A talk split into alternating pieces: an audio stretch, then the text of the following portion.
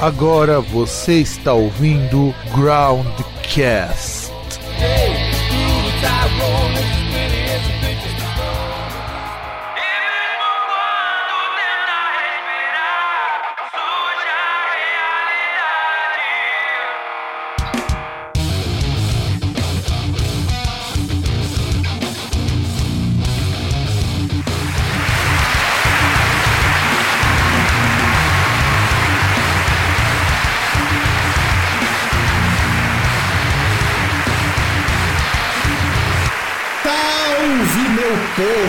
do Groundcast! Estamos com mais um programa, Groundcast Entrevista de 2023. Eu sou o Fábio Melo e estamos com a banda Audive aqui e vamos entrevistar o Kira. Kira, vai, vai se apresentar aí, cara. Vai. Já, já, já fudeu a apresentação mesmo. Salve galera, boa noite. Eu sou o Kira, tá? Meu nome é Renato, mas meu nome artístico é Kira. Eu sou vocalista da banda Audive e vou estar aí respondendo as perguntas aí do nosso amigo Fábio na nossa nessa entrevista aí bacana aí. Então vamos nessa. E é isso. E, e antes da gente começar, eu queria mostrar só uma coisa para vocês que já está aqui em primeira mão aqui, que é a camisa da banda Audive. Opa, É, foi. é- Foi, foi. Essa aqui é a camisa da nossa single Monstro, mas também vai ficar como a blusa da, da, da banda em si. E em breve nós teremos mais cópias da, da- das camisas com tamanhos diferentes e tal. Também estaremos divulgando isso no nosso Instagram mais pra frente. É, a questão de valores, a questão se a gente vai entregar, se a gente vai enviar e. Vocês vão- se, vocês, se vocês vão teletransportar a coisa, né? É. é isso. Então vamos nessa. Não, não, sim, eu acho que isso é importante. E antes de mais nada, eu acho que é legal a gente começar a entrevista com aquela pergunta super clichê, super básica, que é a seguinte: Como que você decidiu que você, que você ia cantar e que, e que você ainda por cima ia cantar com duas vozes diferentes? Então, cara, eu sempre tive muita timidez em cantar desde pequeno. Então eu me vi como músico quando eu já não tinha mais escolha para tal coisa. Porque assim, eu, eu fui ao longo do tempo, assim, quando eu comecei a escutar rock mesmo, lá para 1999, foi, quando eu realmente comecei a ouvir rock. Eu comecei, tipo, muito agregado muito enraizado no new metal daquela época, 99, 2000 ali, Sleep, é, é, Korn, System, Linkin Park que tava muito na, na alta, entendeu? Linkin Park pra mim é uma das bandas, minhas bandas preferidas. E dali então, ouvindo as músicas, eu fui passando a tentar reproduzir da mesma forma que eu as ouvia. Então chegou uma hora que, tipo, os meus amigos já estavam falando que tava maneiro, os, é, é, amigos dos amigos falavam que tava legal, que às vezes eu cantava no chuveiro, ou que às vezes eu tava apenas lavando uma louça e cantando, ouvindo alguma coisa, então a galera falava que tava maneiro. Então eu me descobri músico quando eu já não tinha mais escolha para isso. Entendeu? E, e- e foi fluindo, sabe? Bem naturalmente. Mas eu tinha um, eu tinha um conceito. Eu sempre falava assim pra mim que um dia eu ia conseguir provar o meu valor pro, pro público. E com- conforme eu fui é, tendo banda e exercitando mais, tendo altos e baixos com voz e tal, aprendendo algumas técnicas, até porque eu nunca estudei sobre, tá? Tudo que eu consegui até hoje foi na base do esforço, na base do ouvido mesmo. E, e- e, como eu falei, eu, eu, eu, eu já me vi músico quando eu já não tinha mais escolha. Ah, não, mas é. Normalmente, normalmente quando surge, principalmente vocalista e baixista, são, são duas, duas classes de músicos que surgem muito por necessidade, porque ninguém quer cantar porque todo mundo acha que a voz é feia, ninguém quer ser baixista porque todo mundo acha que baixo é não serve pra porra nenhuma. Exatamente, a galera tem o maior preconceito em relação ao contrabaixo, falando que baixo não serve pra nada. Muita gente fala isso mesmo e nessa trajetória eu ouvi muito, ouvi falar muito mal de contrabaixo. sabe, no, no, instrumento em si, porque não aparece muito, tá, não sei o que. Mas quando a gente vai obtendo um pouco mais de técnica no nosso ouvido, a gente vai conseguindo literalmente separar o que é o que na canção, né? E o vocal, realmente, por conta que, porra, ninguém quer cantar, ninguém quer ser o frontman da banda, ninguém quer segurar, ninguém quer segurar essa barra, cara. É, é muito real. Não, não quer mesmo. Não quer, não. Né? E o que eu acho mais interessante, quando a gente fala sobre baixo, new metal tem muita base de baixo interessante, sabe? Inclusive, Sim. eu não sou o maior fã dessa leva de new metal, metalcore, mas eu, olha como que a história é engraçada. O Romo, né, que é o cara que arrumou Um abraço, Romo, sei que você está ouvindo isso aqui. Mas ele me falou, Fábio, você quer cobrir lá um evento de, de metalcore? Eu falei, vou, né, vou. Não tinha nada pra fazer mesmo, fui lá, peguei minha câmera fotográfica, fui lá fazer a cobertura. E, e assim, eu fiquei impressionado com o show. Porque, assim, a, a coisa, como ela fluía ali. E eu passei a dar um, um puta de um respeito por esse pessoal. Inclusive, aí eu gostaria que comentasse como que é hum, para vocês isso, porque era um evento do John Wayne, né? Então tinha um monte de banda lá, tinha o Céu. Um monte de banda, provavelmente alguma dessas até já deve ter tocado em algum momento. E assim, eu, particularmente, achei muito legal ver a molecada ali, tudo de 16, 17 anos, curtindo aquilo ali numa vibe muito boa. E é uma coisa que eu sinto hoje muita falta com a galera do metal mais velha, sabe? Do metal que o pessoal chama de metal gente grande. Na hora que eu vi aquilo, eu falei, cara, essa... se eu fosse mais novo, se eu tivesse, sei lá, 18 anos, eu ia achar do caralho New Metal, eu ia achar do caralho metalcore, porque aquela energia que eu vi ali, eu não vejo mais no thrash metal, eu não vejo mais no heavy metal. E também, e uma outra coisa que eu vi muito ali, o respeito com as pessoas, porque tinha homem, mulher, tinha moças ali, e o pessoal numa boa, assim, não é aquela coisa bizarra que eu vejo, já vi muito show já que é até muito constrangido com coisas que eu como que você vê essa coisa do metalcore, que é o estilo de vocês, do new metal, essa coisa nos shows, da galera? E como você vê isso? Então, é... faz, um, faz, faz um bom tempo que eu realmente não vou a eventos. É mais por causa da questão do, da falta de tempo, trabalho, estudo. Então a gente realmente fica mais recluso. Então a gente fica um pouco mais fora da cena underground. Então, assim, é, é, os últimos parâmetros que eu tenho para te passar em relação a eventos, assim, a, a, não falo nem em relação à banda Audive em si, porque eu já tive outros projetos que a gente tocava também similares, sabe? Com pegadas de new metal, de metal e de metalcore, e que a energia era muito boa. Sabe? A energia era literalmente muito boa. A galera, tipo, tava ali de verdade, dava para perceber, sabe? Até quando a gente tocava um cover ou algo parecido. Isso nos, nos meus projetos antigos.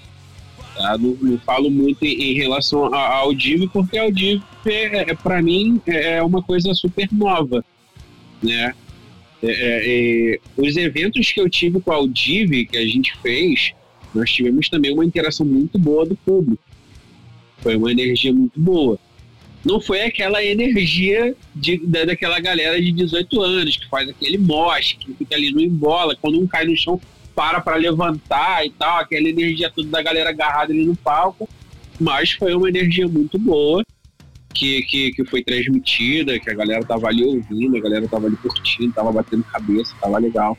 Então, pô, cara, a gente ainda vê por aqui sim em alguns eventos undergrounds que a galera realmente tá não tá de brincadeira, tipo, vai para lá para curtir mesmo. Isso isso eu acho muito legal. Não, eu também, mas é exatamente essa sensação que eu tive quando eu fui ver esse evento. E também eu fui ver um outro, mas aí foi um outra, outra história de imprensa que pediu pra eu dar uma olhada. Porque é, é incrível que assim, o, o, o, povo da imprensa no geral, quando você chama, ah, vamos ver um show de um evento metalcore. Ninguém vai. Eu fico impressionado com que ninguém vai. E eu falei, eu vou porque, porra, mano, a gente tem que dar espaço pra todo mundo. Eu vou, sim, eu dou uma sim. olhada, eu vejo as bandas, tento fazer um parecer positivo. E um outro que eu também vi Eu senti outra coisa. O pessoal, eles entendem que eles estão ali para curtir a coisa, mas é de uma maneira que eu acho muito saudável, sabe? Sem, sem perder a vitalidade disso daí. E, e, é legal você ter mencionado que nos outros projetos também era algo assim. Isso mostra que a coisa tem no caminho certo. Eu, pelo menos, acho que Sim, sim, exatamente. Perfeitamente, é, é isso mesmo. O caminho tá, tá sendo trilhado correto. Sabe? Não, e eu, eu valorizo, eu acho isso foda. E, e, outra coisa, e aí, como é que são os seus projetos, cara? Eu acho que seria legal ouvir um pouco. Como que foi? O que, que você fez? Quais foram os nomes, se esses projetos ainda existem, né? É, eu tive. Eu tive assim. É, é, que saiu da garagem mesmo, eu participei de dois projetos, duas bandas. Uma chamada Delta 29, que foi em meados de 2006 2007 para 2008 ali. E a gente tocava muito cover, a gente fazia aquela farofa de músicas, cada um escolhia um cover e tal. A gente não tinha muito aquela pegada da autoral. A gente queria mais reproduzir as músicas que a gente gostava. É, a banda ficou assim bem conceituada até na época aqui no, na Baixada Fluminense. É, é, posteriormente, eu tive uma banda chamada Passos Neutros, que aí a pegada já era um pouco mais, né, um pouco mais pesada, a gente já tinha um pouco mais de foco no autoral, pegadas de metal e metalcore e algumas cover, sabe, algumas músicas cover. Na época a gente fazia cover de System Bullet e também ficamos muito conceituados na Baixada Fluminense, até porque bandas cover de Bullet não aparecem. Então a galera via que tinha cover de Bullet e a galera tipo já ia sabe? Então, tipo, colava uma galera muito boa nos eventos, muito boa. E aí, posteriormente, eu fui convidado a fazer parte da família Audive e tô com eles aí desde 2020, meados de 2020, aí eu tô com, tô com eles aí. A gente ficou um bom tempo em estúdio, é, alinhando as coisas, até porque, como eu fui convidado a participar do projeto, eu tinha que chegar começar a me acostumar com o ritmo, me acostumar com as músicas, até porque já tinha músicas que já estavam prontas, que eu tinha que regravar. Então, era todo aquele conceito de aceitação, autoaceitação e aprendizagem. Né? Aprender as músicas, aprender como é que eu ia cantar aquelas músicas. Tipo, já tinha gravação e eu tinha que reproduzir da minha forma, então eu tinha que passar para o meu próprio estilo. É, sabe? Então a gente ficou um bom tempo aí em estúdio, matutando isso aí, né, orquestrando isso aí até o lançamento do, do disco Revanche. E eu acho legal você ter falado isso, de adequar para o teu estilo. Eu acho muito legal a banda ter essa visão de que, olha, nós estamos chamando um, cara novo, careca, mas é novo, e eu, a gente tem que deixar o, ele também aparecer. E aparece muito. Inclusive no release. Eu, eu sempre acho releases muito bacanas para serem lidos. Primeiro porque eu acho que os releases de toda a banda são releases que raramente as pessoas escrevem. É, é aquela coisa muito formal, aquela coisa. Não que eu seja contra, que me ajuda pra caralho pra fazer as coisas aqui no site. Mas eu gosto do release de vocês porque vocês colocam assim. Muito próximo, mais próximo de vocês. O estilo de escrito no inglês é muito legal. E aí eu queria ver o seguinte, perguntar o seguinte. Você diz lá que músicas vocês gostavam e tudo mais. O que influencia vocês? O que, e o que te influencia? A mim em si ou a banda no geral? Eu tenho, eu, ambos, eu, tenho ambos, resposta, ambos, eu tenho resposta para ambos, assim. O que me influencia musicalmente são as músicas de metal e metalcore. Isso aí é sem dúvida o new metal enraizado de sempre, porque eu não consigo desprender as raízes do new metal, né? E o metalcore que ele não é um estilo tão velho, ele é um estilo novo que ele está sendo moldado e tem muito, muita banda de metalcore gringa que tá colocando uma batida mais eletrônica, tá colocando uma parada mais sofisticada e tá ficando um trabalho maneiro. Por quê? Porque isso é, isso é a inclusão de outros ritmos, né? Então, assim, na, da minha parte, eu gosto muito mesmo de new metal. Isso aí, sem dúvida, sem sombra de dúvida, eu vou estar sempre ouvindo new metal. é, e metalcore. Tipo, é, Bullet, é, Linkin Park, eu sempre, eu sempre ouço Linkin Park, isso é certo. Eu conheci uma banda tem pouco tempo, acho que tem uns três meses, chamada Trivium, que eu me apaixonei pela banda, me apaixonei pelo som. Eu achei magnífico o som deles. E a forma que o, o vocal e toca e canta ah, e faz. Ah, não, cara, cara aquele não, cara é vocal, maluco, cara. O vocal do Trivium é muito bom, cara. Cara, ele, ele é muito bom. Muito bom, cara. Ele é um cara muito técnico, ele é um cara muito afinado, que ele tem que reaprender a cantar, né? Ele, a, a voz dele, tipo, não era dessa forma. A voz dele era muito mais berrada, muito mais, tipo, mais fechado, um bagulho é, é, mais gritado. E ele, tipo, reaprendeu a cantar, tipo, sabe? Uma afinação, uma potência vocal, tipo, surreal. Agora, em relação aos meninos da banda, é, muitos seguem por quase a mesma linha que eu sigo. É, muitos gostam muito de Trivium, até porque eu conheci Trivium por intermédio deles. Muitos gostam muito de Korn, Slipknot, é, o meu guitarrista, o, o, Fabrício, ele gosta muito de System, o cara é viciado em System, sabe? System, Scars on Broadway, as músicas solo do Sérgio, sabe? É, é, esse universo aí que é mais. Não, o, tra o trabalho solo do Sérgio, eu adoro. Assim, eu não sou muito grande fã do System of Down, mas eu gosto tanto daquele trabalho de música étnica que o cara faz que eu fico até arrepiado. Cara, a, a, o, trabalho, o trabalho solo do, do, do Sérgio ficou muito bom, muito bacana. E, e assim, só para concluir, em relação aos meninos da banda, a, a visão de música deles é muito parecida com a minha. Então foi por isso que casou certinho quando eu cheguei na banda ali e tal, pá. A nossa visão musical é muito parecida, é muito voltada para a pegada metal, e o metal e metalcore. Então, se você gostou do, do Trivium, procura. Ano passado, o vocalista do Trivium lançou um projeto solo chamado Ibaraki, porque eu quero japonês, o vocalista do Trivium. É, já me passaram uma visão sobre esse projeto. Eu, então. eu, tô procrastinando, eu tô procrastinando para poder ouvir uma música desse projeto, mas é por falta de tempo mesmo. Porque assim, eu já saio de casa, já tenho uma playlist que já, já sei que vai tocar. Então eu esqueço, cai no esquecimento. Mas sim, já me falaram sobre esse projeto em Baraqui, do, do, do, vocalista do Trivium. E eu sim, eu, eu tenho que parar para ouvir isso sim. Porque eu acredito que deve estar tá muito, muito bacana. Ah, não, não, cara, só, só, só você sentir como que é o drama desse projeto, que foi produzido por Lisando, que é ex-Imperor, né? Ex, não, atual, que era um cara do guitarrista do Imperor.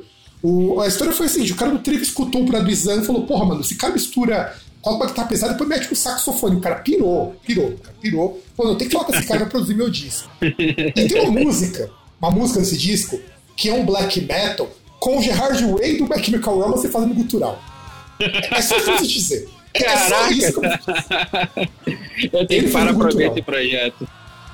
E esse projeto tem um livro, né? Eu acho que tem um livro desse projeto também, né? Tem alguma coisa ilustrada. Eu, tem, eu tem sigo, eu sigo. Isso tem uma ilustração. Eu sigo o Instagram da banda, né? Do, da, do Trivium. E de vez em quando o, o Matthew mesmo, ele, tipo, ele posta algumas coisas, é, principalmente do Ibaraki, e algumas ilustrações do mesmo sabe? Então, tipo, é sensacional, cara. As coisas musicalmente vindo do Trivium são muito boas. Não, e eu assim, eu fiquei impressionadíssimo, porque é, eu, eu, normalmente quando eu vou pegar algumas coisas novas, o Spotify sempre me recomenda coisa, né? Eu vou vendo, até pra. Porque às vezes eu não tenho tempo de procurar. Às vezes eu procuro, às vezes eu não tenho tempo de procurar. E na hora que eu bati, que eu bati, eu falei, cara, essa, essa voz eu conheço de algum. Mas, mas, mas não tinha um instrumental tão porrada assim, né? Um instrumental tão técnico. E o cara falou assim, ele, ele falou, não, você. Ele, aí descobriu que é o cara do que acertou com o Izan. O Izan olhou para ele e falou, cara, pega a tua cultura e mete nesse disco, porque ela é muito rica e você não pode descaracterizar. E, e assim, eu acho que é legal porque dá pra perceber que o Aldir e vocês têm uma visão muito tipo assim, que, a gente tem que aparecer a, a nossa cara. Sabe? E o Trivium, o Matthew mesmo, ele tem muita cara de, ó, vou colocar e My Bullet for My Valentine, cara. Bullet for My Valentine, eu tenho que falar que, ao mesmo tempo que é uma banda que eu normalmente utilizo como um dos meus guilty pleasures, porque muita gente não gosta, né? Muita gente acha que o cara é muito afrescalhado, mas eu acho essa banda incrível. É incrível. Desde os primórdios eu, eu ouço Bullet. Eu conheci Bullet pelo meu ex-cunhado. Ele estava ouvindo Bullet, que ele também era guitarrista do meu projeto antigo. Ele tava ouvindo Bullet e falei assim, mano, que banda é essa aí, cara? Que banda é essa aí? Ele, pô, cara, é Bullet. Eu falei, pô, mano, me manda umas músicas dessa banda aí que eu quero ouvir, cara. Eu achei legal. Depois dali, eu fui ouvindo todas as músicas. E, e, e desde quando eu ouvi, é, desde Hand of Blood, Waking the Demon, aí veio é, Pretty on the Outside, sabe? As músicas não são ruins, tipo, não tem nenhuma música ruim, sabe? Até o último álbum, é um álbum que tem uma asa de borboleta, acho que foi o último álbum que eu, que eu ouvi deles, sabe? A, a, a, que tem a Over It, se eu não me engano. Acho que foi o último álbum que eu ouvi deles, até, tipo, perder um pouco, um pouco, largar um pouco de mão do Bullet pra conhecer outras coisas, sabe? Mas até esse álbum, tipo, o Venom, então, nossa.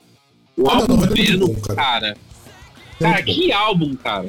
A Worthless, então, cara, que hino. A, a Worthless é um hino. Sabe? É uma música linda demais, cara. Não, e o que eu gosto do Bullet for My Valentine é que a referência deles é muito mais próxima de hard rock, de dessas coisas mais clássicas do que de hardcore.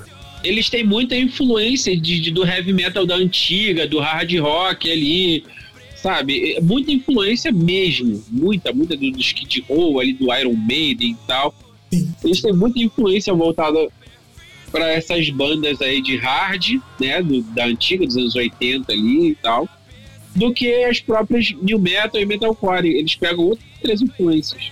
Isso é bacana. Não, não sim, eu acho foda. E, e eu gosto muito do Bullet for My Valentine, até porque a banda em si tem eles são muito abertos ao pessoal LGBT. Eles têm uma postura assim que me deixa assim muito mais feliz. Eu tenho muitos amigos meus gays, inclusive, que se sentem muito felizes de ouvir. Eles não curtem outra banda de metalcore, mas acham o Bullet for Valentine fantástico por causa dessas posturas. E também porque é o seguinte: das bandas de metalcore, a gente hoje nem tanto, mas na época lá, lá para 2007, 2000, até 2010, é, era chamado de banda de viado, curte isso daí, porque o cara tem uns trejeitão, tem uma assim. E eu achava aquilo incrível, cara. O cara tinha muita coragem para fazer aquilo. Todo mundo imitou. Chelsea Green imitou. Todos esses grupos, Every Time I Die, teve uma época que foi meio nessa, nessa pegada também. Ah, e eu acho fantástico. Assim, é, é, não, eu gostei da tua observação. É porque eu, particularmente, nunca ouvi esse termo, mas provavelmente você ouviu bem mais do que eu. Eu sempre via bandas de metalcore como uma revolução do metal. Eu sempre via como, cara, o som tá muito legal, eles estão mesclando, estão fazendo o ritmo ali da, da pegada de, de, hardcore ali com metal misturado, é um new metal com pegadas de hardcore junto, e tipo, fica muito legal. E como eu falei, tipo, eles estão é, é, é, evoluindo, colocando mais pegadas ali eletrônicas. Quem começou muito colocando pegadas eletrônicas foi o Ash em Alexandria começou muito colocando batidas eletrônicas ali. O Bring Me The Horizon também. Motionless White fez um pouco isso também. Do Motionless. Embora o Motionless, eu, eu gosto muito da estética do Motionless White. Eu só não curto tanto, mas achei a estética muito legal. Tem umas influências meio de glam. É, é muito. É isso que eu acho que o metalcore é como. Eu até comentei num, num programa, porque a gente grava nosso programa regular também que para mim o metalcore representa muito mais o metal, ou como deveria ser o metal, do que o próprio metal. Que fica, fica chutando som de década de 70 e 80 e não tocando de novo. E me incomoda Sim. isso, Aham. Eu Sabe, entendi. Me incomoda. Me incomoda porque é, essas bandas todas você percebe que congelaram no tempo. Não que eu não gosto, pô, eu sou fãzaço de Iron Maiden. Mas faz uns 10 anos que eu não pego para escutar um disco inteiro da Iron Maiden. Pelo menos 10 anos. Então, eu respeito muito o som, né? Eu respeito muito o som. Eu não sou fã. Respeito os caras, porque os caras são os, os dinossauros aí do rock e tal. Né? Toda, todo o aparato foi deles aí do início. É, respeito muito o som deles. Tem uma outra música que eu gosto e tal, mas assim, não sou muito fã de Iron. Mas o, o respeito, sabe, é o mesmo. E sim, concordo com você. E eles meio que ficaram para trás em, em, em, matéria de ser os camaleões do lugar, né? Você se adequar ao que está acontecendo no momento. E o que o metalcore está fazendo é isso. Tanto que está surgindo inúmeras bandas de metalcore. Principalmente gringas. Gringas é muita banda metalcore, sabe? Parece que o espaço tá ficando cada vez mais curto, mas não, tipo, sempre aparece uma banda de metalcore nova, mesmo que a referência seja parecida e a sonoridade seja parecida com outras bandas, mas eles sempre estão fazendo alguma coisa diferente. Sim, sim, não. E, e, e, eu acho que é legal essa cena. Aqui no Brasil, eu até digo que é um pouco por conta da pandemia também, porque muita coisa deixou de acontecer. Aqui no Brasil deu uma murchada um pouquinho na cena, que tava uma cena legal, uma cena bem legal, com um monte de gente fazendo coisa. Então é porque é assim, vamos ser sinceros. Se a gente tivesse aqui uma estrutura legal, não nem falando você ter casa de shows grandes, porque lá fora também o pessoal toca todo lugar bosta. Mas, por exemplo, você consegue fora do Brasil viver de autoral. Consegue. Não, não ganha um, dinheirão, você ainda tem que fazer trabalhos paralelos para se manter. Mas do tipo assim, pô, mano, de repente eu quero comprar aquela caixa pra, pra minha guitarra. Eu não tenho que trabalhar um ano para fazer isso. Eu trabalho dois meses vendendo, eh, atendendo no McDonald's com. Então você consegue se estruturar melhor. Aqui é muito difícil estruturar, e também porque lá você tem muito mais espaço para tocar. Como que é para tocar no Rio de Janeiro? Porque aqui em São Paulo é uma bosta, cara. É difícil pra caralho você conseguir tocar. Porque a pessoa só toca cover, só toca bar de tiozão que só quer escutar rock anos 80. Eu tenho nojo desses lugares, não faz ideia. Eu, eu não consigo chegar nesse lugar onde tem cover, é sério. porque eu penso o seguinte: eu não, eu não quero estar no lugar para escutar algo que eu posso pegar meu Spotify, colocar um fone de ouvido e eu vou escutar. Eu quero ouvir a pessoa tocando alguma coisa dela. Como que é aí no Rio de Janeiro? Então, aqui no Rio de Janeiro também.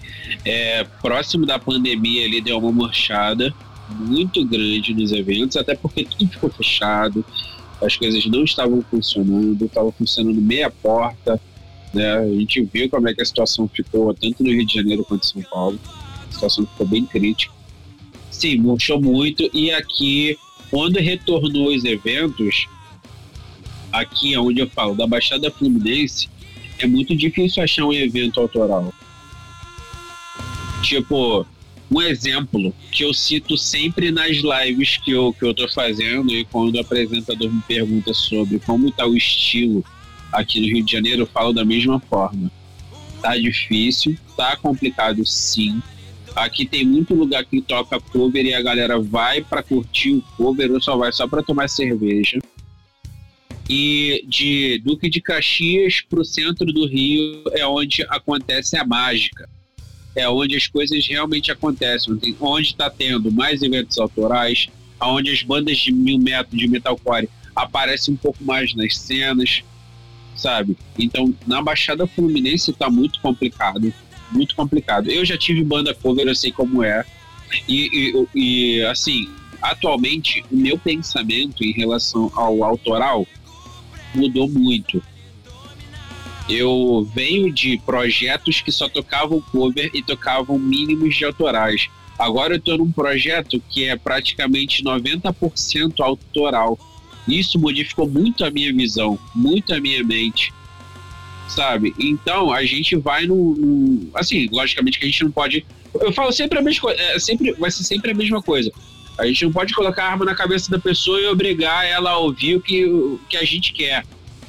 Entendeu?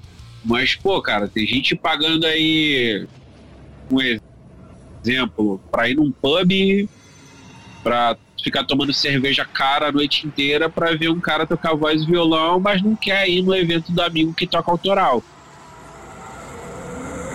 Sabe? Não, então, assim. no pub paga e cerveja ruim, né, cara? Porque normalmente os caras vão cobrar 15 conta Heineken, né? É, o cara me, me, me compra um balde com 5 Heineken tá pagando 80 reais aí pra, pra ouvir o cara tocar Maria Cabelo e Legião Urbana. Pô, cara. Mas, tipo, não tem.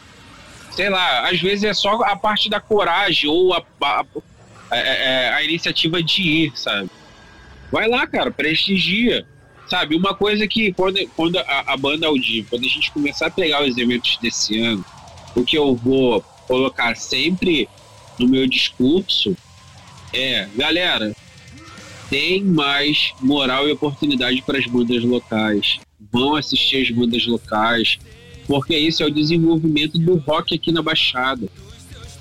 Eu vou, eu vou criar esse discurso, sabe? Eu vou martelar esse discurso em todo evento que a gente for fazer. Para ver se a galera dá uma chacoalhada na galera, porque a galera só quer ir assistir o cover. E quando a pessoa vai assistir o cover, ela não quer entrar na casa de show e olhar assim, pô, mané, eu conheço aquele maluquinho lá do meu bairro.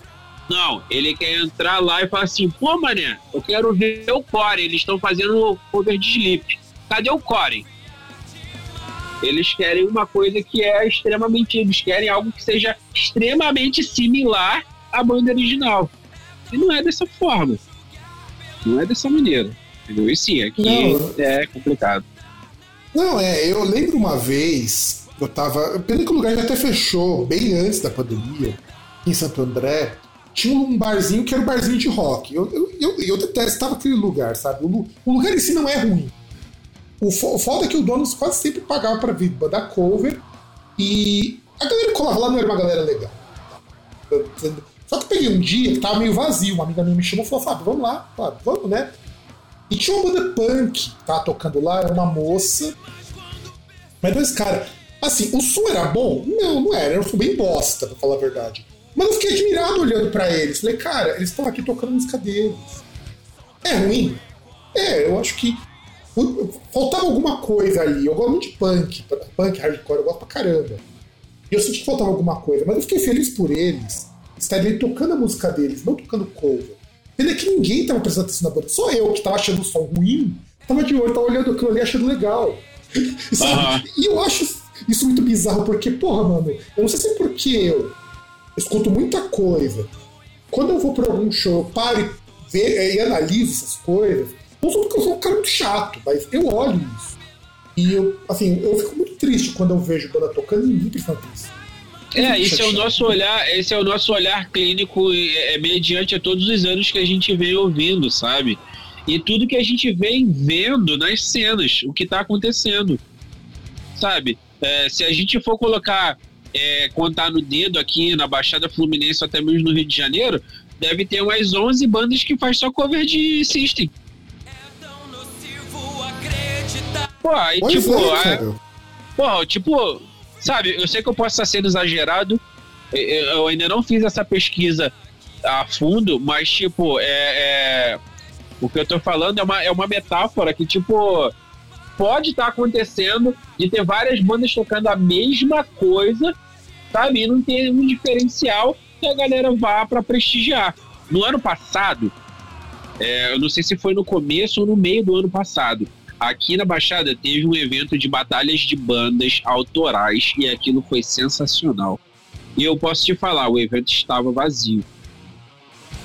Quem constituía o local do evento eram pessoas das outras bandas que iam tocar.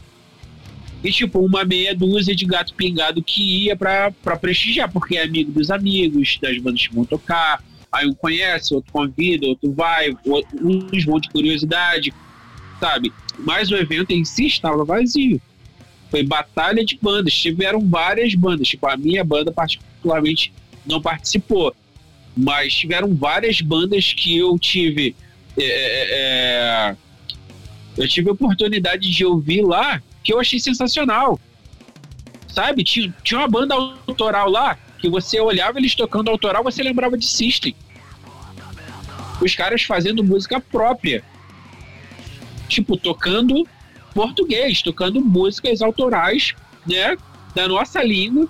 E você olhava pro cara, assim, você olhava pra banda, a energia da banda, você lembrava do System. Porque, tipo, cara, aquilo tava muito bom, muito bom de se ouvir. Se eu não me engano, é, o nome da banda, eu não sei se é Circus Rock ou é o Pala de Prata. Uma coisa assim. Mas eu fui nessa batalha de bandas para assistir. Eu fiquei lá durante duas horas e meia no evento, até dar uma hora assim para poder ir para casa, porque eu, já, eu tinha que trabalhar no outro dia.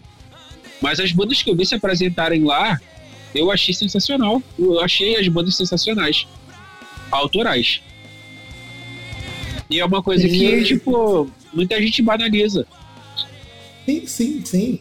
Não, eu valorizo bastante isso daí, porque eu, eu não sei se é porque eu também tenho muito amigo meu que tem banda, muito, muito mesmo, e banda com som próprio. Nenhum dos meus amigos é, faz cover. E porque assim, eu acho. Não que eu seja contra o cover, não é isso. Se o cover existe é porque existe público. O que me incomoda um pouco é que de repente, assim, não é que nem, por exemplo, sei lá, se surgisse um grupo de pagode que fizesse releituras do Iron Maiden. Pô, legal, eu acho que uma proposta diferente para cover, ok, eu super valorizo. Mas de repente não, você vê, e isso eu via muito aqui em Santo André também. Aqui em São Paulo, numa época, agora nem tanto por causa dos covers oficiais, mas você tropeçava na rua, tinha três covers do Iron Maiden e dois do Metallica. E os caras se vestindo igualzinho. O que me irritava mais tava muito, muito. Em eventos que eu fui ver. Over de Type O Negative. Cara, tinha uma época que aqui era cheio. E os caras tinham que procurar um cara altão pra fazer a, parte do Peter Steele. Eu achava aquilo horroroso. Horroroso, horroroso. horroroso. Gente, não, é, é, é sério. É, é, é era, era, um horror. E me incomodava, sabe? Me incomodava, não, me incomoda até hoje esse tipo de postura, porque cover existe bem lá fora, mesmo mora fora do Brasil, existe mais. É, as pessoas querem ir pra te ouvir. Eu já entrevistei muita banda gringa, os cara, que os caras simplesmente. Um cara, inclusive, da Áustria, que entrevistei esses tempos, o cara consegue viver da própria música. Não fazendo show, ele vive, ele licencia, ele é, faz workshop. Consegue se é, virar, né? Exato, e até porque o cara também fala o seguinte: ele não quer ficar rico fazendo ele quer sobreviver. Ele quer mostrar o trabalho. E eu, eu acho muito válido. Um amigo meu, lá da Alemanha, ele falou que ele trabalha o suficiente para se, se manter, para ele ter tempo de fazer música, de fazer os audiobooks dele. E ele ganha dinheiro com os dois ainda. E, e isso que eu acho que falta pra gente Aí no Rio de Janeiro, inclusive, eu, agora, agora ele tá com a banda de hardcore dele. Mas ele já teve muita banda de cover de, de metal de metalcore. E ele parou um tempo quando ele começou a ter banda própria. Parou, parou um tempo. Mas ele começou a ficar das caras com banda cover, quando ele fazia cover de Suicide Silence. Que é uma banda que eu podia respeitar muito, cara. Por que pareça, eu não gosto de Suicide Silence eu acho que o problema, meu problema com Suicide Silence é porque eu acho que tem 20 bandas igual, mas dá pra ele respeitar muito, porque quando, quando eu, eu fui ver um show, eu vi um show, uma música ao vivo dele de show, eu achei a técnica deles muito acima da média ao vivo. E como que vocês veem, como que você vê as outras bandas do Rio de Janeiro? Vocês já tocaram, viu? Já viu? Como que tá a coisa aí para vocês? Vocês acham que o pessoal ao vivo tá mandando bem? Acho que o pessoal ao vivo tá ainda meio perdido. O que, que você acha? É... Eu vejo muita gente, muita banda por aqui optando em tocar indie, porque é um som que está muito na moda. E é um som mais relax, um som mais calminho. Então, a galera, tipo, a, a última banda que eu vi tocar foi uma, uma banda chamada Mundo Espelho e eles tocavam músicas autorais e eles têm uma pegada assim meio indie, assim, um pouquinho lembrando assim um pouco de Foo Fighters, mas muito puxado pro, pro indie. É, antes dessa banda Mundo Espelho, eu assisti uma banda chamada Vidro, que é daqui da Baixada Fluminense, que é uma banda foda. É, eles tocam quase a mesma pegada que a gente, até porque alguns dos integrantes da Vidro eram da Audive, tá? Então, tipo, eles, eles, eles já têm uma pegada já assim toda de metalcore de new metal e metal. Eles são uma banda muito foda. Eu, eu particularmente respeito muito o som deles. Curti muito o evento deles. E nesse mesmo dia que eu os vi tocar, a gente tocou também. Sabe? A gente foi convidado para tocar no evento, eles estavam lá, tipo, foi uma confraternização muito bacana, porque membros da Audive conhecem os membros da Vidra. E eu, como convidado, fui lá para conhecer todo mundo. Acabei conhecendo geral, e, tipo, a galera, tipo, show de bola, os caras mandam muito bem. E, tipo, na parte do autoral que eu pude presenciar, achei muito bom. Energia é, de palco, presença, achei muito bacana. Interação, achei muito bom. Achei muito bacana. E as últimas bandas cover que eu. A, a última banda cover que eu vi tocar foi a Enérgica, que eles fazem cover de vários clássicos dos anos 80, 90 e tal. Também uma banda muito bacana, de um amigo meu vocalista que é o Patrick. E, tipo, uma banda muito boa. Então, nesses dois parâmetros, de autoral e cover, as últimas bandas que eu presenciei tocarem foram muito boas. É, não, e eu, eu acho incrível isso, porque. É, eu, e é até engraçado imaginar, porque a gente tem um, um underground, um cenário underground, o qual exige que os músicos e as apresentações sejam muito boas. Quando eu vi os dois eventos de metalcore, quando eu vi um de hardcore, que era produzido pelo pessoal do Confront, na qual eu pude presenciar uma das um dos shows mais bacanas, que foi do Project 46, que eu não imaginava que o show era tão bom, na minha cabeça não era tão bom assim. Eu saí de lá mudo, porque eu fiquei, achei foda. Quase perdi minha câmera também, porque os caras quase quebraram no bote. Mas eu achei assim foda.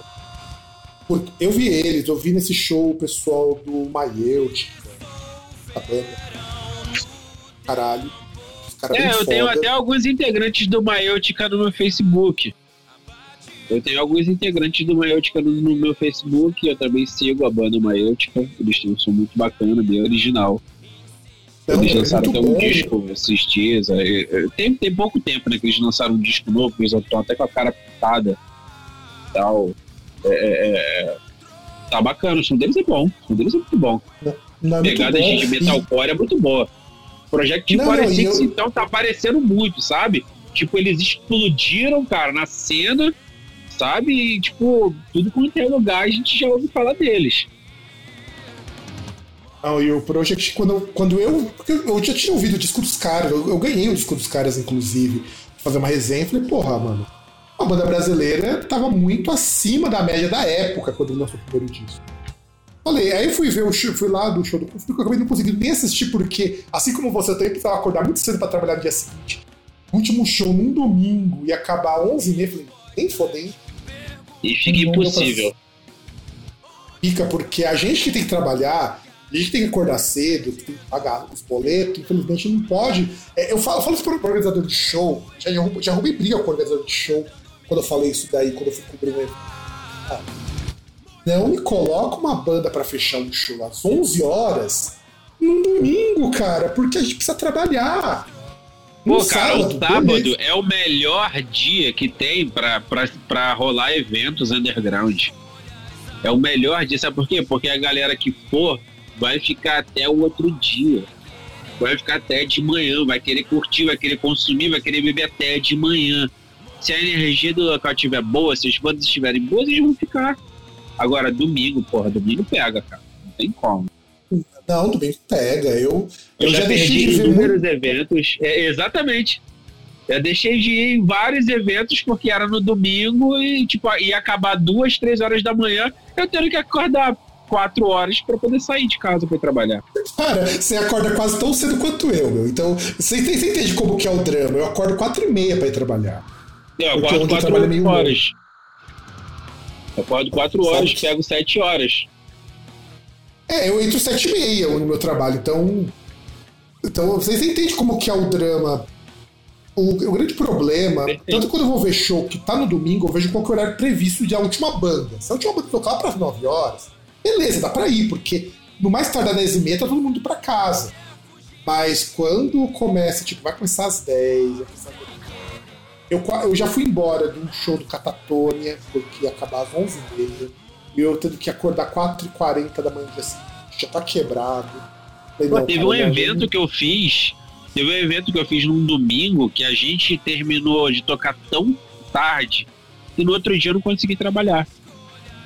Pô, na terça-feira tive que ir lá falar com o meu supervisor, falei assim, ah, você me desculpa e tal, também tenho, tenho uma vida profissional né, de música do lado de fora e tal. Não foi, não foi por farra, eu fui fazer um evento, infelizmente a gente acabou o evento muito tarde, tínhamos problema com condução, porque também depois do evento a gente também tem que pegar a condução, e às vezes de, dependendo do horário, não tem, tem que esperar ah, o horário.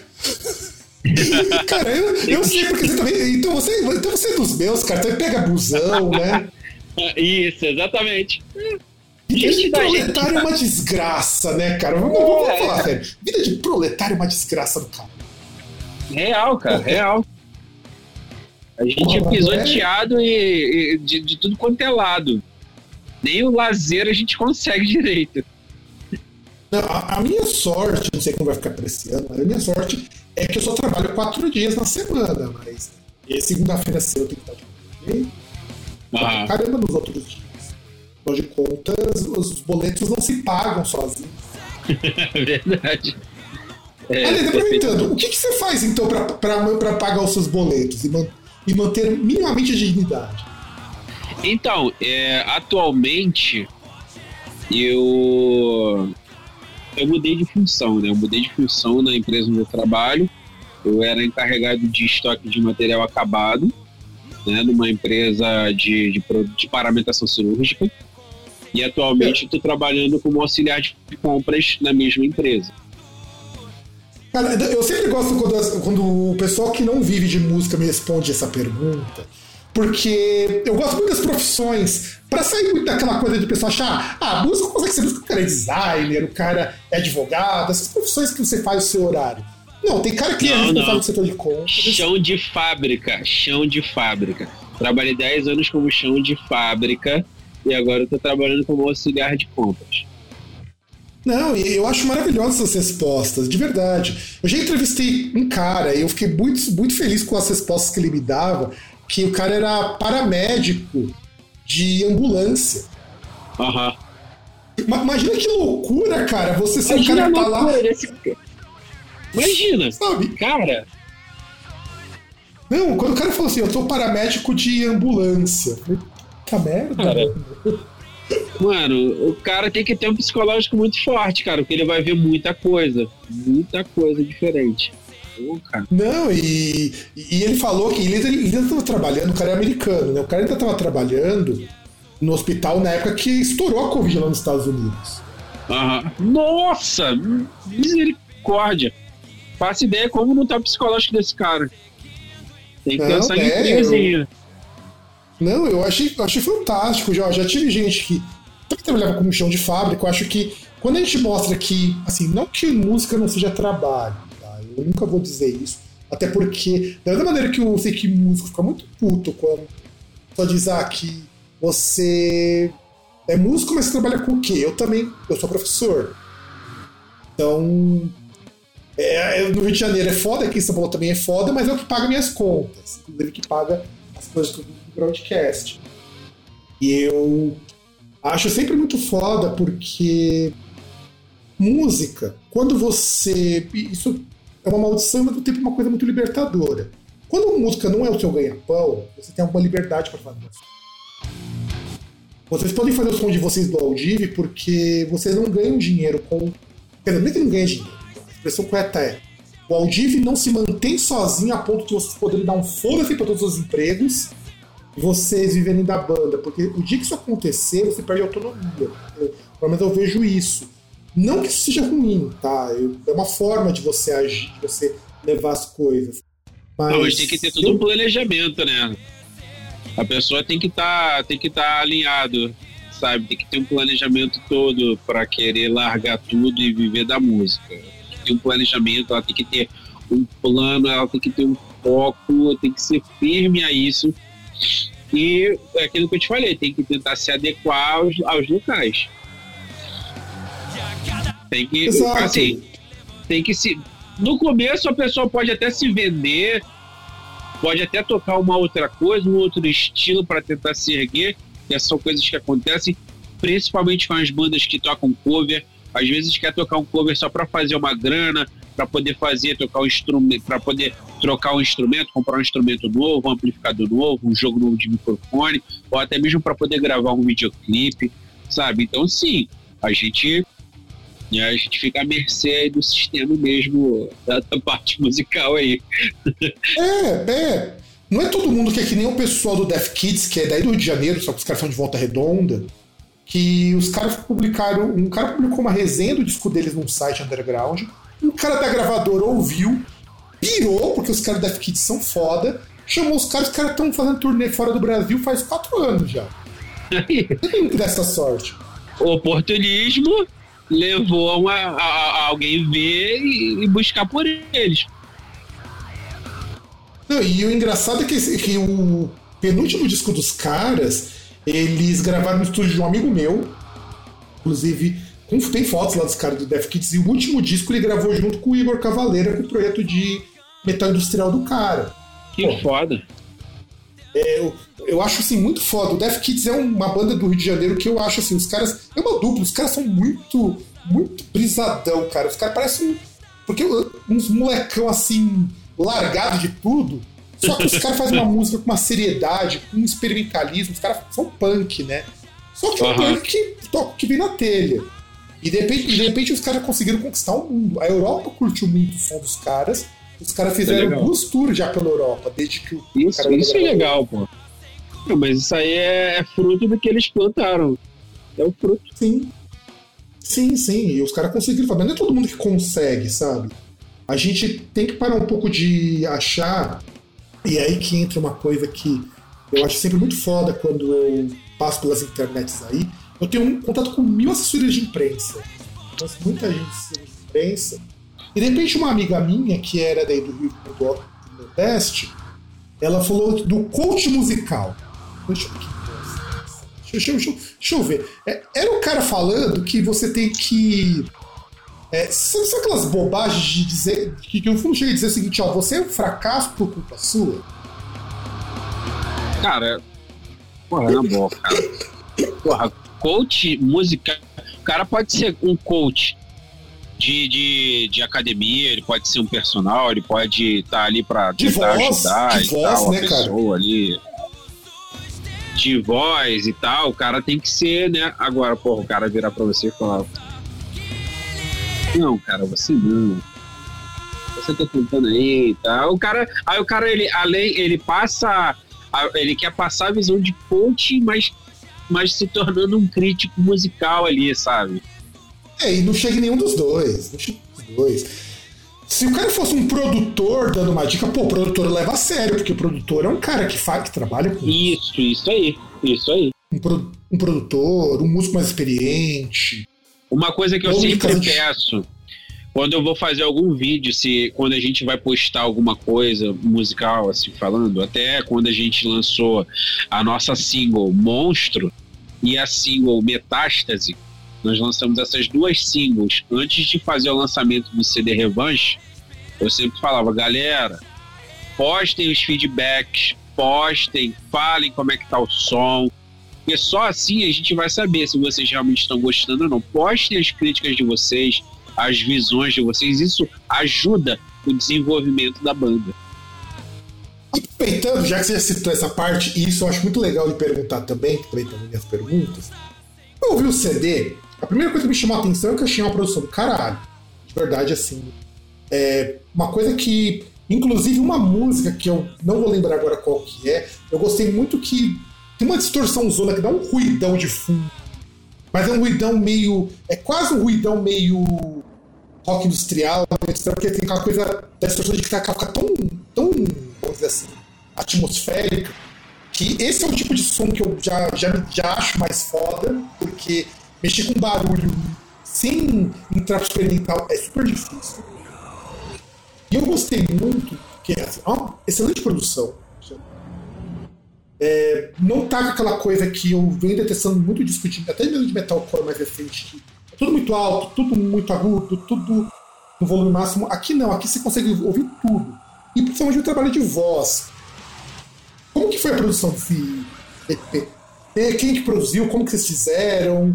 quem pagou para quem, quem socou quem aí no meio. É, nós utilizamos dois estúdios para fazer.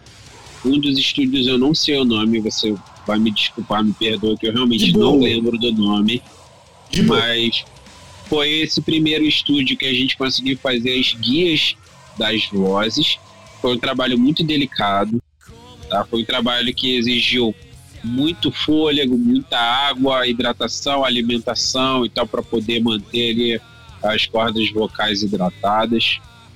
É, é, eu consegui também ter uma visão melhor de quem estava gravando comigo do outro lado do espelho, lá no estúdio, lá, quem estava operando a máquina. Falei assim: ó, tua voz está cansada, vamos parar por hoje.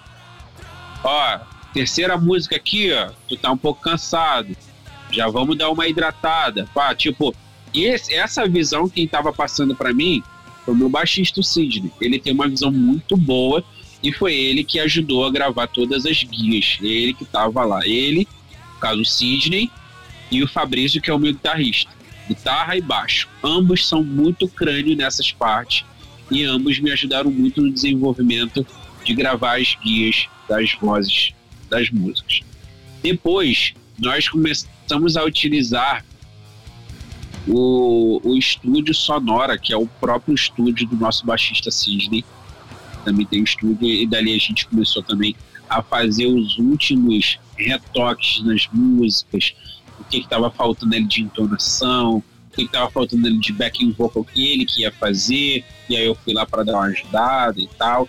Então, assim, o trabalho foi muito minucioso, foi, foi, foi delicado, minucioso, e, assim, prendeu muito tempo da gente. Eu acho que é por isso que, que o som do, do disco tá dessa forma. E, tipo, não tá aquela coisa estrondosa de tá muito alto, tá tudo muito alto. Eu, assim, eu já canto alto. Eu canto muito alto, eu faço muita força para cantar. E, tipo, eu ouço as músicas e eu falo assim, cara, tá, tá dando para ouvir legal, tá dando para entender, tá dando para ouvir os outros instrumentos, tá dando para assimilar tudo que tá contido na música. Mesmo eu sabendo que eu, eu canto muito alto, sabe? Mas, tipo, assim, ficou, ficou muito, muito, assim, foi um trabalho muito bom, um trabalho muito bacana, me desenvolveu muito, sabe? Em questão de afinação, me desenvolveu muito. É, é em questão a querer cuidar um pouco mais da minha voz. Eu já cansei de, de ir para eventos com, com a garganta ruim, de fazer evento com garganta ruim dos outros projetos antigos. Eu era novo, achava que eu ia conseguir, a gente ia, dava aquela desafinada e tal, aí no outro dia já, tipo, levantava já cuspindo as plaquetas de sangue, umas coisas assim, sabe? Bem bizarro. É, Porra, sério. Hardcore raiz isso aí. É. Mas sim, ficou um trabalho muito bom. E a gente utilizou dois estúdios para fazer. Todo mundo se comprometeu a gravar ali suas partes ali, as guias, os instrumentos conseguiu alinhar tudo direitinho, ficou muito bonito, ficou muito bacana. Eu, eu particularmente, é, eu por não ser membro fundador da banda, mas tipo, eu tenho um apreço muito grande por esse esse disco que a gente lançou. Eu gosto muito de ouvir as músicas, eu tenho a satisfação de ouvir as músicas, de sair daqui para ir pro trabalho e colocar o disco todo, tipo, eu vou embora, eu vou ouvindo as músicas, sabe? Eu, eu, eu, não, é, não é porque sou eu que tô cantando mas eu gosto muito de ouvir a sonoridade. E os meus amigos também, eles curtem muito a sonoridade da banda ao vivo. Isso, isso é legal, isso é bacana.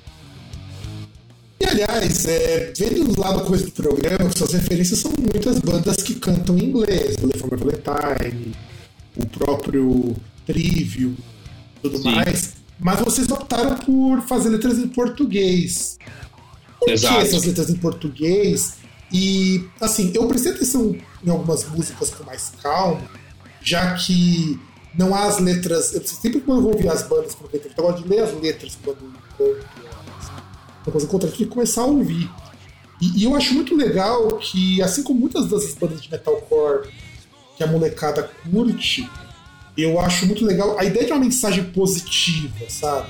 Uma mensagem assim. Por mais que você precise, às vezes, dar aquele toque de que alguma coisa precisa se mexer e tudo mais, é um, um apelo positivo. Mas e por quê?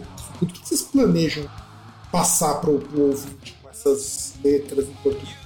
Por quê? Né? Então, é, é, é o mesmo discurso que eu já falei em outras lives. E o intuito da banda Altive é fazer músicas de superação. É, é isso, é nu e cru. É a superação. Tipo, é o virar da chave da pessoa ali para ela poder ter resiliência para encarar né, as adversidades da vida mesmo. O foco não, todo é, acho... é, é, isso. Sim. O foco todo é, é esse. Não, eu acho é super importante porque, assim, você, você acredita que você deve saber, o pessoal da tua banda deve ver isso aí. Esse é um som que tem um apelo, pelo menos nessa pegada assim, um público um pouco mais jovem do que, sei lá, se você tocasse algo numa linha mais metal tradicional tal, o que eu acho ótimo. E, e eu acho importante ter bandas com essas mensagens positivas. Sempre que eu pego uma banda que tem essa proposta de, ah, vamos fazer uma música que reflete, que passe para o nosso ouvinte alguma coisa para que ele se fortaleça, porque no caso do que eu percebi, do que percebi nas letras de vocês, não é aquela, aquela superação tola, tipo assim, ah, olha, vai ficar tudo bem. Não, falou, não, essas coisas são difíceis, você vai passar por isso. Isso, mas isso, você, precisa, isso. você precisa passar por isso para depois você ser alguém é. melhor. Por isso que por isso que eu citei a parte da resiliência, porque né, a, a parte a resiliência é, é, a habilidade de ser humano de superar as dificuldades. Né? Então essa é, essa é a pegada mesmo. A gente mostra a música dizendo que as coisas não são fáceis, como o senhor falou, que as coisas não estão bem, mas que podem ficar. E a gente pode transformar as coisas. Não é, e é, eu acho, principalmente para o pessoal mais jovem, aliás, eu falo isso com um professor também, que eu lido com adolescente praticamente todos os dias, eu vejo muito a questão seguinte, o quanto que essa juventude precisa de uma mensagem de. Um, um, porque, porque na verdade a música nem é tão de conforto assim, mas uma luz, assim, porra, mano, tô na eu tô triste. Né? É, se mexe, tenta. Você, a gente entende que você tá passando por dificuldade, você vai passar por isso, vai doer muito. Mas você é mais do que isso. Eu acho que é legal essa pegada. Sabe, do tipo, você mais for, você pode superar isso daí porque você é maior, você é melhor, mas você vai ter que passar por isso. Isso, é tudo aprendizado. Tudo aprendizado, é experiência. Sim, porque eu vejo, acho isso super, super importante. O, o pessoal do metalcore, muitas dessas bandas tem muito essa pegada, aliás, não à toa, isso mais nos Estados Unidos, aqui no Brasil não pegou ainda. Não à toa que nos Estados Unidos você tem até uma cena de metalcore só de letra cristã, né? Você é mais intuito de levantar a pessoa, uhum. sabe? Levantar a pessoa, de tirar ela da, da merda, porque a gente tem que pensar sempre que a música também tem um poder de transformação. A arte, né? Eu acredito que pro bem sim, ou pro sim. mal, pro bem ou pro mal, né? Porque a gente também tem coisas que vão para uns caminhos meio, meio ruins, mas eu acredito que a arte tem o poder de fazer a pessoa, pelo menos naquele momento, que ela está apreciando, ser outra pessoa, viver de uma outra forma, rever as coisas por uma outra perspectiva e depois voltar para si. É, porque é. mexe com a imaginação, né? A pessoa vai, vai dali, vai. Ela, ela como a gente. A, a arte, né? No caso em si, a arte, a música, ela, ela é mais um trabalho de dentro para fora. Ela é mais uma manutenção de dentro para fora. A gente vai aprendendo e vai expondo. Né? A gente vai é, é, é, superando e vai expondo né? com, com, com, com essa experiência que a gente vai adquirindo. É, eu eu trazer conceito de arte como experiência que também a gente põe para fora, sabe? Porque a gente tem que ter, sempre quando você produz arte, você tem alguma coisa que você quer dizer, mesmo que seja não dizer nada.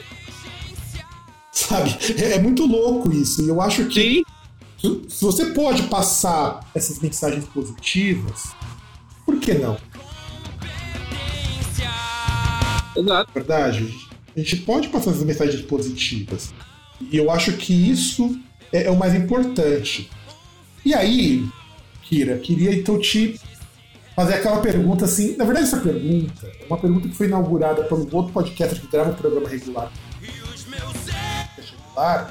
E ele falou assim: Fábio, por que você não faz essa pergunta aqui para as bandas nas entrevistas? Eu tenho mantido isso durante anos.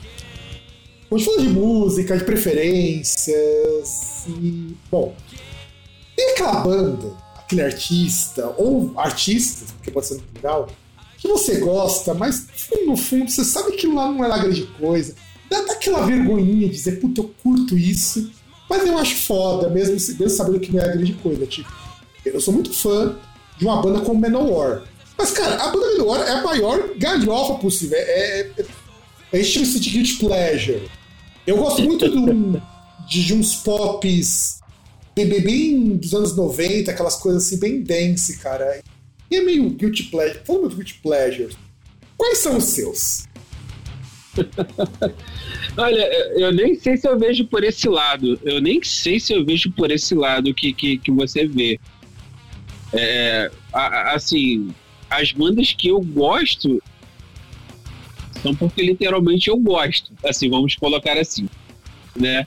Mas eu sei que tem bandas que tá ali mais para fazer o, o, a comédia, mas ali, tipo Massacration. Porra, Cara, eu acho Massacration foda demais, cara. Os caras do Hermes e Renato. Genial. Eles, genial. eles, são, eles são demais, sabe? É, é, é, eu sei que a, o, todo o conceito deles ali é fazer a comédia, mas também mostrar as músicas. Ou seja, tá atrelado. Tem uma coisa atrelada à outra. E o Bruno Suter, ele tem um vocal do caralho. Ele tem um baita de vocal. E eu não sei se ele ainda manteve. Ele tem um projeto sério também de, de power metal, uma coisa assim né? Eu vi até um clipe dele cantando uma música séria de power metal. E eu achei aquilo bacana até. Mas assim, é, as bandas que eu ouço são porque eu realmente gosto. Não tem assim uma, uma banda que eu tenha é, aquela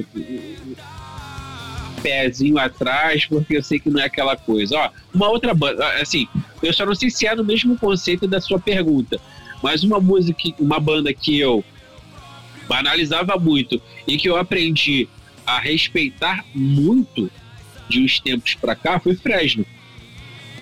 Então, esse, esse, é o conceito. Mas sabe que eu entrei nessa mesma pegada, cara? Inclusive um amigo meu, que é do Rio, agora tá de São Paulo, ele é amigão do, do vocalista do Fresno. Amigão, amigão mesmo.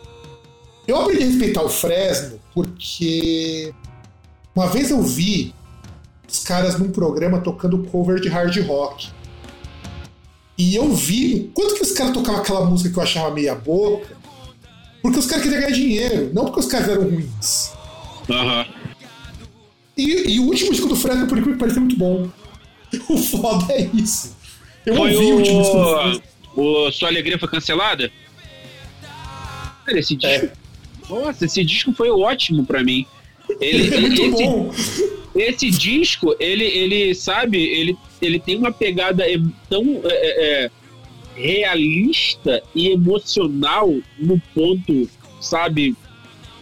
Eu não, não, sei nem como te explicar, mas tipo, e, ele faz você tocando, parar pra. E os caras tocando bem zaço, sem, sem esquecer que estão tocando bem zaço naquele disco. Sim, exatamente. Cara, surreal. Esse disco que eles fizeram, o Sua Alegria Foi Cancelada, foi muito bom. E tem umas outras músicas deles, assim, bem esporádicas que eu gosto bastante. Tem até na minha playlist. Por causa da mensagem, sabe? Mas, nossa, eu fui muito. Eu desde sempre, quando eu ouvia rock lá na época lá do New Metal, lá naquela época lá do, do, do Pata de Bode Comigo Ninguém Pode, é, é, é tipo, era muito banalizado essas bandas que na época a gente chamava de emo e tal. Mas tem banda que eu não consigo ouvir, tipo, Restart Cine eu não consigo, você me desculpa, eu, eu, eu sempre colocava de lado. Mas Fresno e NX0 tem músicas que eu respeito, aprendi a respeitar o estilo, aprendi a respeitar as músicas, e foi, assim, uma visão totalmente diferente para mim ultimamente. Não é, mas essas bandas entram no coisa do Guilty Pleasure, e, e, eu tenho que assumir que eu aprendi a respeitar muito essas banda do NX0. NX0 porque eles têm uma posição também como músicos muito mais incisiva até. Eu acho assim. Inclusive o pessoal do NX0 tocou numa escola que eu trabalhei uma vez. Pô, então, maneiro. Eu pude ver, eu pude ver os caras e assim, um, um foda é que a postura dos caras me deixou assim bastante surpreso, sabe? Então, eu, são bandas que eu aprendi a respeitar muito. Porque a gente chega numa hora. Agora pra você que a música deve ser ainda mais fácil. A gente chega numa época que a gente para um pouco de ligar para bandas que a gente não gosta. A gente passa, você pode ter puxado, eu não gosto, mas eu acho isso aqui legal, que nem. Uma, uma música que eu ouvi assim, tá ouvindo. Não sei se foi Scrabble do. do eu só tava ouvindo no ônibus, porque tocou lá no ônibus, não sei. Tocou aquele estajão. Eu, tinha, eu, eu sempre achei que eles sejam muito, muito chato. Eu não entendi o quê? Um artista que ele chama João, um artista de pop. João. E, e eu fui ouvir a música e falei, cara, eu continuo achando essa música muito ruim, mas cara, essa produção tá do caralho. A voz tá Sabe? A gente, a gente começa a ter um, uma visão toda técnica, toda trabalhada bem diferente, porque a gente vê que o trabalho ali, pô, por mais que a música seja um, um meia-boca, a produção tá maneira. É, Tem alguma coisa exato. que tá bom, tá fazendo sentido. E, e eu fiquei surpreso com isso. Falei, cara, como assim eu tô ouvindo essa música e eu tô prestando atenção na produção dela, sabe? Então, eu continuo gostando, tá? Eu continuo achando bem sofrível a música dele por uma série de outras razões. Mas eu achei a produção, no geral, uma coisa que eu falo assim: se, uma, se as bandas de rock brasileiras tivesse metade disso aqui, os caras estouravam no mundo, porque é muito bom. Um cuidado, um cuidado artístico. E é muito louco, sabe? A, a gente. E também quando a gente vai ficando velho, né? Vamos, vamos ser bem franco. Quando a gente fica velho e não vira, e não vira o tiozão de bar de rock que só escuta as mesmas 20 músicas, a gente começa a olhar as coisas por um outro ângulo. Porque. Porque assim, eu, eu já passei da época, acredito que você também já, eu detesto isso, ah, isso aqui é ruim. Se eu não gosto, foda-se. Deixa pra lá. Eu não gasto minha energia mais com isso. Eu sei, aquilo me chama atenção, vou tentar ver por quê. Aquilo me chama atenção. Será que é tão bom assim? É, é complicado, é complicado.